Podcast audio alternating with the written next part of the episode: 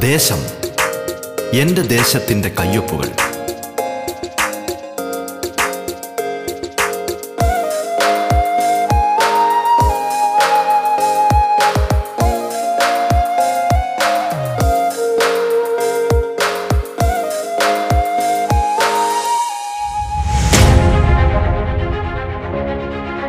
നമസ്കാരം പ്രിയ ശ്രോതാക്കളെ.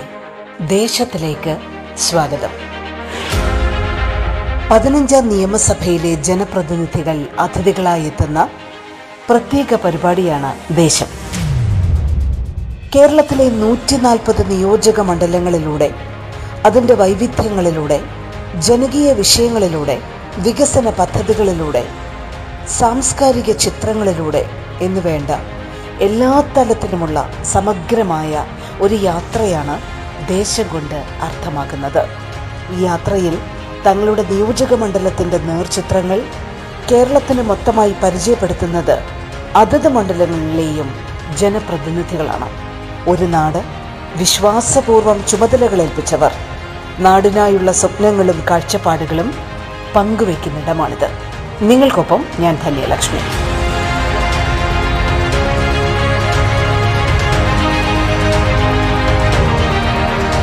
ദേശത്തിൽ ഇന്ന് ചവറ മണ്ഡലത്തിന്റെ ജനപ്രതിനിധി ഡോക്ടർ ഷുജിത് വിജയൻ പിള്ളയാണ് പിതാവായിരുന്ന മുൻ M L A N Vijayan പിള്ളയുടെ നിര്യാണത്തിന് പിന്നാലെയാണ് അവിചാരിതമായി രാഷ്ട്രീയത്തിലേക്ക് ഡോക്ടർ സുജിത് വിജയൻ പിള്ള പ്രവേശിച്ചത്. രാഷ്ട്രീയത്തിലെ തുടക്കക്കാരൻ എന്ന പരിമിതികൾ വളരെ പെട്ടെന്നാണ് അദ്ദേഹം മറികടന്നത്. ഇടത് സർക്കാരിന്റെ കീഴിൽ നൂറുദിന കർമ്മപരിപാടികളുടെ ഭാഗമായി തന്റെ മണ്ഡലത്തിലെ വികസന പ്രവർത്തനങ്ങളെക്കുറിച്ചും വികസന കാഴ്ചപ്പാടുകളെക്കുറിച്ചും മനസ്സ് തുറക്കുകയാണ് ദേശത്തിന്റെ ഈ അധ്യായത്തിൽ ഡോക്ടർ സുജിത് വിജയൻപിള്ള. സ്വാഗതം ദേശത്തിലേക്ക്.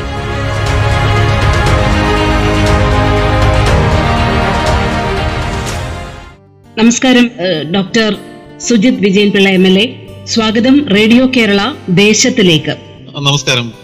അങ്ങയോട് ചോദിക്കാനുള്ളത്. ഇപ്പം വാക്സിനേഷൻ എന്നുള്ള ആരോഗ്യ മേഖലയുമായി ബന്ധപ്പെട്ട് ഇപ്പോൾ നിരവധി കയ്യേറ്റങ്ങൾ അടക്കമുള്ള കാര്യങ്ങളും ദൗർഭാഗ്യവശാൽ വളരെ ദൗർഭാഗ്യവശാൽ ഈ സമയത്ത് നമ്മൾ പല കേന്ദ്രങ്ങളിൽ നിന്നും കണ്ടുവരുന്നുണ്ട്. അപ്പോൾ വളരെ ആരോഗ്യ പ്രവർത്തകർക്ക് സുരക്ഷാ സംവിധാനങ്ങളൊക്കെ വളരെയധികം ശക്തമാക്കി അവരുടെ സംരക്ഷണം പൂർണമായി ഉറപ്പാക്കുന്ന ഒരു നടപടി സർക്കാർ സ്വീകരിക്കുകയും ചെയ്തിട്ടുണ്ട്.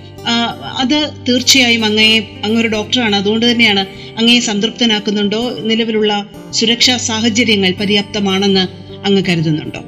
നിർഭാഗ്യവശാൽ ഈ ഒരു കാര്യത്തിൽ ഇല്ലാന്ന് വേണം ഞാൻ പറയാൻ. കാരണം ഞാൻ തന്നെ നിയമസഭയിൽ ഉന്നയിച്ച വിഷയങ്ങൾ ഒരെണ്ണം എന്റെ ഒരു നിർദ്ദേശങ്ങൾ ഒരെണ്ണം.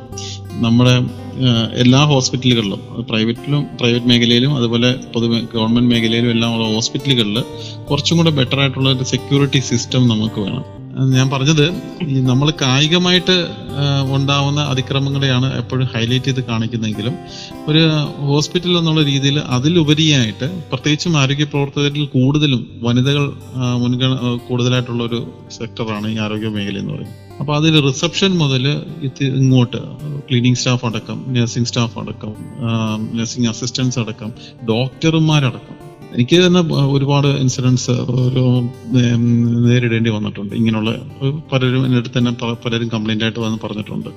ഈ പല രോഗികളും വാക്കുകൾ കൊണ്ടും നോട്ടം കൊണ്ടും ഒക്കെ എത്രയോ അതിക്രമങ്ങളാണ് ചെയ്യുന്നത്. ഇതൊന്നും പലപ്പോഴും ഇപ്പം കംപ്ലൈന്റ് ചെയ്യപ്പെടാൻ പോകുന്നില്ല. കാരണം അവർ കണ്ട് മടുത്തു എത്ര വട്ടം എന്ന് പറഞ്ഞാൽ കംപ്ലൈന്റ് ചെയ്യുന്നത് അതൊന്നും ഒരു കംപ്ലൈന്റ് ആയിട്ട് എടുക്കുന്നില്ല. അതിന് ആ ഫോണിലൂടെ വിളിക്കുന്നവർ മാന്യമായി സംസാരിക്കാതിരിക്കുക. ഇങ്ങനെ നിരന്തരം എല്ലാ ദിവസവും അപ്പൊ നമ്മുടെ ഭാഗത്തു നിന്ന് ചിന്തിക്കണം. ആരോഗ്യ പ്രവർത്തകരുടെ ഭാഗത്തു നിന്ന് കൂടെ ചിന്തിക്കണം. എന്നൊരു അഭ്യർത്ഥന വിനീതമായിട്ട് ഞാൻ മുന്നോട്ട് വെക്കുകയാണ് പൊതുസമൂഹത്തിനോട്. അത് അതല്ലാതെ കായികമായിട്ടുള്ള പ്രശ്നങ്ങൾ വരുമ്പോൾ മാത്രമാണ് ഹൈലൈറ്റ് ചെയ്ത് പെട്ട പത്രമാധ്യമങ്ങളെല്ലാം വരുന്നത്.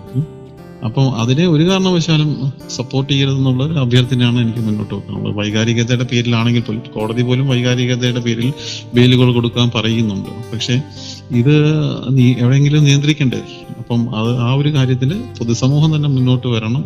കൂടുതൽ ചിന്ത ഈ കാര്യത്തിൽ വരണം. ഇത് ഒരിക്കലും അനുവദിക്കുന്ന കാരണം ആശുപത്രിയിലാണെങ്കിൽ ഡോക്ടർമാര് ചികിത്സിക്കാൻ ഭയപ്പെടും. അവർ ഡിഫൻസീവ് പ്രാക്ടീസിലോട്ട് പോകും ഡിഫൻസീവ് പ്രാക്ടീസ് എന്ന് പറഞ്ഞു കഴിഞ്ഞാൽ പറയുന്നില്ലേ എന്ത് ഒരു തലവേദന വന്നാലും പെട്ടെന്ന് സ്കാൻ ചെയ്യുക. അപ്പം നമുക്ക് റിസ്ക് ഇല്ലല്ലോ. അപ്പൊ പ്രൂവൺ ആണ്. അതിനകത്ത് ഒരു ലീഗൽ അപ്പൊ നമുക്ക് എല്ലാ തലവേദനയും പിടിച്ച് സ്കാൻ ചെയ്യാൻ പറ്റും. ഞാൻ ഉദാഹരണം പറഞ്ഞു തന്നേ ഉള്ളൂ. ഏഹ് കുറച്ച് ക്ലിനിക്കൽ ഇന്റർപ്രിട്ടേഷൻസ് ഒക്കെ വരും. അപ്പൊ നമ്മൾ നമ്മൾ ഇങ്ങനെയുള്ള കാര്യങ്ങളെല്ലാം ചിന്തിച്ച് എല്ലാവരുടെയും പ്രോസ് ആൻഡ് കോൺസ് ഒക്കെ നോക്കി ചിലപ്പം ഈ പറയണക്ക് അപകടങ്ങൾ സംഭവിക്കും. അപ്പം അപ്പം അത് മനഃപൂർവമല്ലാത്ത കാര്യങ്ങളാണെന്നുണ്ടെങ്കിൽ അത് നിയമത്തിൽ തന്നെ പറയുന്നുണ്ട്. മനഃപൂർവമല്ലാത്ത രീതിയിലുള്ള നെഗ്ലിജൻസ് അല്ലെന്നുണ്ടെങ്കിൽ അത് ഒരിക്കലും ശിക്ഷയ്ക്ക് അർഹമാകുന്നതല്ല. കാരണം അപകട സാധ്യത ഏറ്റവും കൂടുതലുള്ള സ്ഥലങ്ങളാണ് ഇങ്ങനെ കാഷ്വാലിറ്റി പോലുള്ള ആശുപത്രികൾ. അപ്പോൾ അപ്പൊ അത് മനസ്സിലാക്കുവാൻ ഞാനിപ്പം ഈ ഒരു അവസരം ഉപയോഗിച്ചെന്നേ ഉള്ളൂ. അത് വൈകാരികമായിട്ട് പോകേണ്ട ഒരു കാര്യമല്ല എന്നാണ് ഞാൻ സൂചിപ്പിക്കുന്നത്. നിങ്ങൾ കേട്ടുകൊണ്ടിരിക്കുന്നത് ദേശം.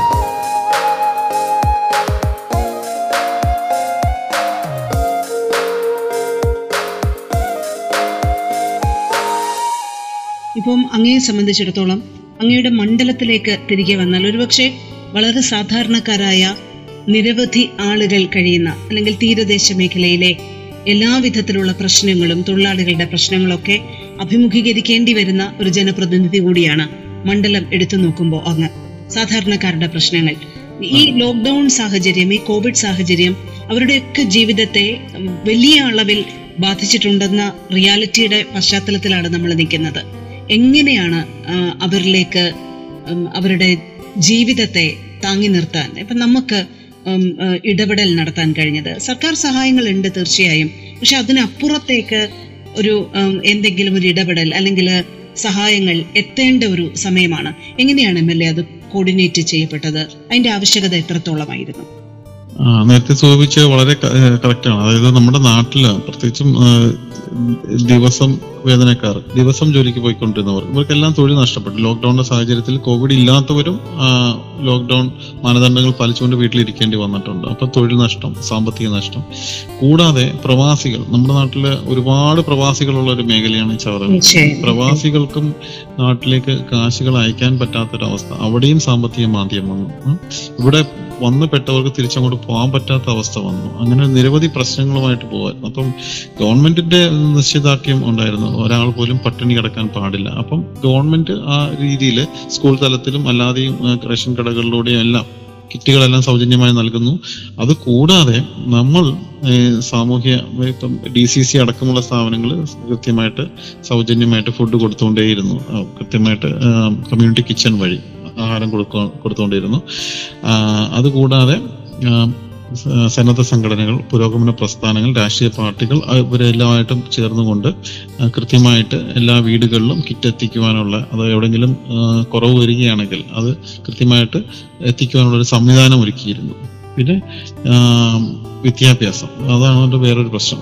പട്ടിണി മാറ്റുവാനുള്ള ഒരു സംവിധാനം ഉണ്ടായിരുന്നു. അതുകൂടാതെ വിദ്യാഭ്യാസം വിദ്യാഭ്യാസം മുടങ്ങാതിരിക്കാനുള്ള ഒരു സംവിധാനം. അത് കഴിഞ്ഞ ഒന്നാം തരംഗത്തിന്റെ കാലത്ത് സർക്കാർ നിർദ്ദേശിച്ചത് കൂടുതലും ടി വി ലൂടെ കൈറ്റ് പിക്ചർ ചാനലിലൂടെയുള്ള ഒരു വിദ്യാഭ്യാസമായിരുന്നെങ്കിൽ അന്ന് ഒരുപാട് ടി വികളൊക്കെ നൽകിയിരുന്നു.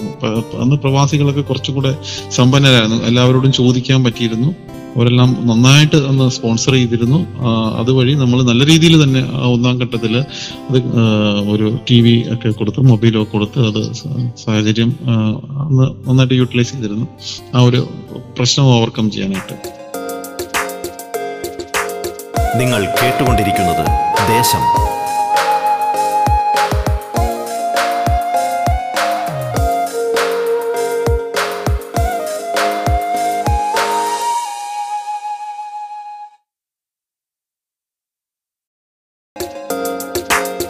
ദേശം തുടരുന്നു.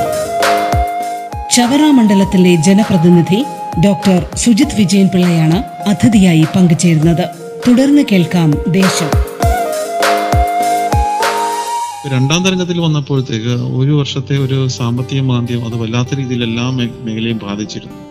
അതിനാൽ നമ്മൾ വ്യാപാരി വ്യവസായികളോടോ മറ്റ് മറ്റാൾക്കാരോ പ്രവാസികളോടോ ഒക്കെ ചോദിക്കുമ്പോൾ പഴയതുപോലെ ഒരു ചോദിക്കാൻ തന്നെ നമുക്ക് ബുദ്ധിമുട്ടാണ്. നമുക്ക് അവരുടെ ബുദ്ധിമുട്ടുകൾ അറിയാം. നമ്മളോട് ഇങ്ങോട്ട് ബുദ്ധിമുട്ട് പറഞ്ഞുകൊണ്ടിരിക്കുന്നിടത്തോട്ട് അങ്ങോട്ടൊരു മൊബൈൽ ചോദിക്കാൻ പറ്റുന്ന ഒരു സാഹചര്യമേ ഇല്ലായിരുന്നു. എങ്കിൽ പോലും ഈ പ്രാവശ്യം രണ്ടാം തരംഗത്തിലെ ടീച്ചേഴ്സ് വലിയ രീതിയിൽ ഒരു സഹായമാണ് ഉണ്ടായത്. എല്ലാ പി ടി എകളും വലിയ രീതിയിൽ ഉണർന്ന് പ്രവർത്തിക്കുകയും സർക്കാർ നിർദ്ദേശം വന്നത് ഈ പ്രാവശ്യം ഒന്നാം ക്ലാസ് മുതലേ ഓൺലൈൻ വിദ്യാഭ്യാസം വേണമെന്ന് പറഞ്ഞപ്പോഴത്തേക്ക് വരുമ്പോഴത്തേക്ക് കൂടുതൽ മൊബൈലിന്റെ ആവശ്യമാണോ? ടി വിയുടെ ആവശ്യം അധികം വരുന്നില്ല മൊബൈലിന്റെ ആവശ്യങ്ങളാണ് കൂടുതലും വന്നിരുന്നത്. അപ്പം നമുക്ക് നൂറുകണക്കിന് മൊബൈലുകൾ വേണമായിരുന്നു. അപ്പം ഞാൻ കൃത്യമായിട്ട് ഓരോ സ്കൂളുകളിലും അതല്ലെങ്കിൽ ഈ അടുത്തും ബി ബി ആർ സിയിലും ഒക്കെ ഇടപെടൽ നടത്തി. ഇപ്പം നമ്മൾ കുട്ടികളോടോ അല്ലെങ്കിൽ വീട്ടുകാരോടോ വരുന്നവരെല്ലാം മൊബൈൽ വേണമെന്ന് പറയും. അപ്പോൾ ഇതെല്ലാം സത്യമാണോ അല്ലയോ എന്ന് നമുക്ക് അറിയാൻ പറ്റത്തില്ല. അപ്പം സ്കൂളുകൾ അന്വേഷിച്ചാലേ ഏത് കുട്ടിക്കാണ് മൊബൈൽ ഇല്ലാത്തതിനാൽ ക്ലാസ് മുടങ്ങുന്നതെന്ന് അറിയാൻ പറ്റത്തുള്ളൂ. അപ്പോൾ ആ ഒരു എൻക്വയറി എപ്പോഴും നടത്തിക്കൊണ്ടിരുന്നു. അപ്പം ഏത് സ്കൂളുകളെങ്കിലും ഉണ്ടോ ഉണ്ടോ? അങ്ങനെ അതിന്റെ എണ്ണം കുറയ്ക്കുക എന്നുള്ള ഒരു വലിയ ലക്ഷ്യം നമുക്ക് ഏറ്റെടുത്തിരുന്നത് സമൂഹം വളരെ ക്രിയാത്മകമായി അനു അനുകൂലമായിട്ട് കുട്ടികൾക്ക് വിദ്യാഭ്യാസം ഡിജിറ്റൽ ഡിവൈഡ് ഉണ്ടാകാൻ പാടില്ല. അതായത് മൊബൈലിന്റെയോ ഇന്റർനെറ്റിന്റെയോ അഭാവം കാരണം ഒരാളും വിദ്യാഭ്യാസം മുടങ്ങാൻ പാടില്ല എന്ന് നമ്മുടെ സമൂഹം വളരെയധികം ആഗ്രഹിച്ചിരുന്നു. അപ്പോൾ അവരാൽ ആവുന്ന രീതിയിൽ അവരും സഹായിച്ചു. നമ്മൾ ഏതാണ്ട് എണ്ണൂറിൽ അധികം മൊബൈലുകൾ ഇതിനോടകം ഈ നൂറ് ദിവസത്തിനുള്ളിൽ കൊടുക്കുവാൻ സാധിച്ചു എന്നുള്ളതാണ്. അപ്പം ഇപ്പോഴും ആ പ്രക്രിയ തുടർന്നുകൊണ്ടേയിരിക്കുകയാണ്. ഇന്നലെയും കൂടി ഏതാണ്ട് അമ്പതിന് മുകളിൽ മൊബൈൽ വിവിധ പരിപാടികളിലായിട്ട് നമുക്ക് വിതരണം ചെയ്യാൻ സാധിച്ചു. ഇനി വരുന്ന ആഴ്ചകളിലും ഇങ്ങനെ മൊബൈൽ ചലഞ്ചസ് അത് കണ്ടിന്യൂ ചെയ്തുകൊണ്ടിരിക്കുകയാണ്. അപ്പം അത് പൊതുമേഖലാ സ്ഥാപനങ്ങളിൽ നിന്നും അതുപോലെ സ്വകാര്യ വ്യക്തികളുടെ സംഭാവനകളും അതുപോലെ അതിലേറെ കൂടുതലും ടീച്ചർമാരുടെ സംഭാവനയും പി ടിയുടെ സംഭാവനയാണ്. പൂർവ വിദ്യാർത്ഥികളുടെ സംഭാവനകളാണ് എല്ലാം സമാഹരിച്ച് മൊബൈലുകൾ നമുക്ക് സാധിച്ചു. അത് കൊടുക്കുവാൻ സാധിച്ചു. ഇനിയും ഞാനത് പൂർണമായിട്ടും നടപ്പാക്കി എന്ന് പറയുന്നില്ല. ഇനിയും എവിടെയെങ്കിലും മാറ്റം വന്നാൽ പക്ഷേ ഏകദേശം തൊണ്ണൂറ്റൊമ്പത് ശതമാനവും കവർ ചെയ്തു എന്നുള്ളത് തന്നെയാണ്. ഉറച്ച വിശ്വാസം ആത്മവിശ്വാസത്തോട് തന്നെ പറയാൻ പറ്റും. അങ്ങനെ വരുന്ന പ്രശ്നങ്ങൾ. പിന്നെ ഇനിയിപ്പോൾ തൊഴിൽ പ്രശ്നങ്ങളാണ്. ആ മേഖല ഞാൻ നേരത്തെ സൂചിപ്പിക്കുകയുണ്ടായി. മത്സ്യബന്ധന മേഖല ഏകദേശം പൂർണമായിട്ട് തന്നെ തുറന്നു കൊടുക്കാൻ സാധിച്ചു. വ്യാപാരി വ്യവസായകൾ ഏകദേശം കടകളെല്ലാം തുറന്നിട്ടുണ്ട്. ഇനിയിപ്പം നമുക്ക് ഈ ബസ് ട്രാൻസ്പോർട്ട് സിസ്റ്റം ലോജിസ്റ്റിക്സ് ഇങ്ങനെയുള്ള മേഖലകളെല്ലാം തുറന്നാലേ ഈ തൊഴിൽ നഷ്ടപ്പെട്ടവർക്കെല്ലാം ജോലി വീണ്ടും കിട്ടുകയുള്ളൂ. അപ്പോൾ അതെല്ലാം ഘട്ടം ഘട്ടമായിട്ട് തുറന്നു വരുന്നു. പിന്നെ സ്കൂളുകൾ ഇതെല്ലാം തുറക്കണം. അപ്പോൾ ഇങ്ങനെ ഓരോ മേഖലയും പതുക്കെ പതുക്കെ നോർമലിലേക്ക് വന്നുകൊണ്ടിരിക്കുന്നു. എന്നാൽ കോവിഡുമായിട്ട് ഒത്തു പോകേണ്ട ഒരു സാഹചര്യമാണ്. കുറച്ച് നാളും കൂടെ കോവിഡ് ഇവിടെയൊക്കെ തന്നെ കാണും. മൂന്നാം തരംഗത്തിന്റെ ഭയമുണ്ട്. അപ്പോൾ കോവിഡുമായിട്ട് ഒത്ത് പോകി ഒരു ജീവിതമായിരിക്കും കുറച്ച് നാളത്തേക്കുള്ളത്. അപ്പം അങ്ങനെ ഒരു കമ്മ്യൂണിറ്റി ലെവലിൽ ഒരു ഹേർഡ് ഇമ്മ്യൂണിറ്റി എന്ന് പറയും. കമ്മ്യൂണിറ്റി ലെവലിൽ നമുക്കൊരു ഇമ്മ്യൂണിറ്റി കിട്ടി വലിയ മരണങ്ങളൊന്നും ഉണ്ടാകാതെ. അതെല്ലാം നമ്മ ആ ഒരു ജാഗ്രത ഒരിക്കലും കൈവിടാൻ പറ്റത്തില്ല. പ്രത്യേകിച്ച് ഇപ്പം നിപ്പ വരാൻ തുടങ്ങിയിട്ടുണ്ട്. അപ്പോൾ അതെല്ലാം മനസ്സിലാക്കിക്കൊണ്ട് സർക്കാർ നിർദ്ദേശങ്ങൾ പാലിച്ചുകൊണ്ട് നമ്മൾ മുന്നോട്ട് പോകേണ്ട ഒരു അവസ്ഥയാണുള്ളത്. അത് വളരെ കാര്യക്ഷമമായിട്ട് പോകുന്നു എന്നുള്ളതാണ് എന്റെ ഒരു കാഴ്ചപ്പാട്. ഇപ്പം നിലവിലെ സാഹചര്യത്തിൽ വാക്സിനേഷൻ അല്ലാതെ നമുക്ക് മുമ്പിൽ മറ്റൊരു വഴികളൊന്നുമില്ല. പക്ഷേ ഈ പല മേഖലകളിൽ നിന്നും രണ്ട് വാക്സിൻ എടുത്തവർക്കും രോഗബാധ റിപ്പോർട്ട് ചെയ്യുന്നു വീണ്ടും. അതെങ്ങനെയാണ്? അപ്പൊ അത്തരത്തിലുള്ള ആശങ്കകൾ പൊതുജനങ്ങളിൽ ശക്തമായിട്ടുണ്ട്. അതെങ്ങനെയാണ് അലിവിയേറ്റ് ചെയ്യുക? അതെങ്ങനെയാണ് അവരെ പറഞ്ഞു മനസ്സിലാക്കുക? ഞാൻ പറഞ്ഞു അത് സർക്കാർ തന്നെ നിർദ്ദേശം പറയുന്നുണ്ട്. വാക്സിൻ എടുത്താലും ലോകമെമ്പാടും അങ്ങനെ തന്നെയാണ്. ഈ വാക്സിൻ സെക്കൻഡ് ഡോസ് എടുത്തത് പല രാജ്യങ്ങളിലും അപ്പോൾ അമേരിക്ക അടക്കമുള്ള ഓസ്ട്രേലിയ അടക്കമുള്ള ഇസ്രായേൽ അടക്കമുള്ള രാജ്യങ്ങളിൽ അവർ വാക്സിൻ സെക്കൻഡ് ഡോസ് എടുത്തു ഇനി മാസ്ക് ഊരാം എന്ന് ഒരു സർക്കാർ നിർദ്ദേശം തന്നെ ഒഫീഷ്യലായിട്ട് വന്നു. പക്ഷേ പിന്നീട് ആ ആ നിർദ്ദേശങ്ങൾ വിഡ്രോ ചെയ്യേണ്ടി വന്നിട്ടുണ്ട്. അപ്പൊ അതെല്ലാം നമ്മുടെ നാട്ടിൽ പക്ഷെ അങ്ങനെ ഒരു പറയുന്നില്ല. ഇപ്പോഴും പറയുന്നത് വാക്സിൻ എടുത്തവരും സാമൂഹ്യ അകലം പാലിക്കണം. വാക്സിൻ എടുത്തവരും എടുക്കാത്തവരും ഒരേപോലെ സാമൂഹ്യ അകലം പാലിച്ചുകൊണ്ട് കോവിഡ് മാനദണ്ഡങ്ങൾ പ്രോട്ടോകോൾസ് എല്ലാം പാലിച്ചുകൊണ്ട് മാത്രമേ ഈ പറഞ്ഞ അൺലോക്ക് പ്രക്രിയയിലേക്ക് നീങ്ങാൻ പറ്റുകയുള്ളൂ. ഇതിപ്പം ശാസ്ത്രലോകം ഇപ്പോഴും ഞാൻ പറഞ്ഞില്ല ഒരു പുതിയ അനുഭവങ്ങളാണല്ലോ. അത് പുതിയ പുതിയ ഇന്നോവേഷൻസ് ഐ മീൻ പുതിയ പുതിയ ഡിസ്കവറീസ് ഇനിയും വരേണ്ടിയിരിക്കുന്നു ശരിക്കും പറഞ്ഞു കഴിഞ്ഞാൽ. നിങ്ങൾ കേട്ടുകൊണ്ടിരിക്കുന്നത് ദേശം.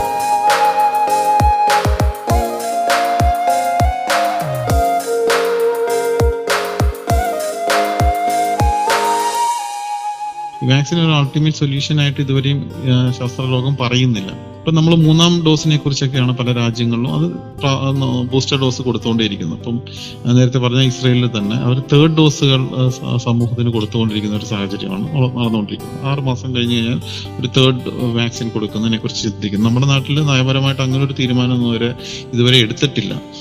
അപ്പം ഈ വാക്സിൻ എടുത്തതിൽ നിന്നൊരു പ്രകടമായ വ്യത്യാസം എന്താണെന്ന് പറഞ്ഞു കഴിഞ്ഞാൽ മരണനിരക്ക് നന്നായി കുറയ്ക്കുവാൻ സാധിച്ചിട്ടുണ്ട്.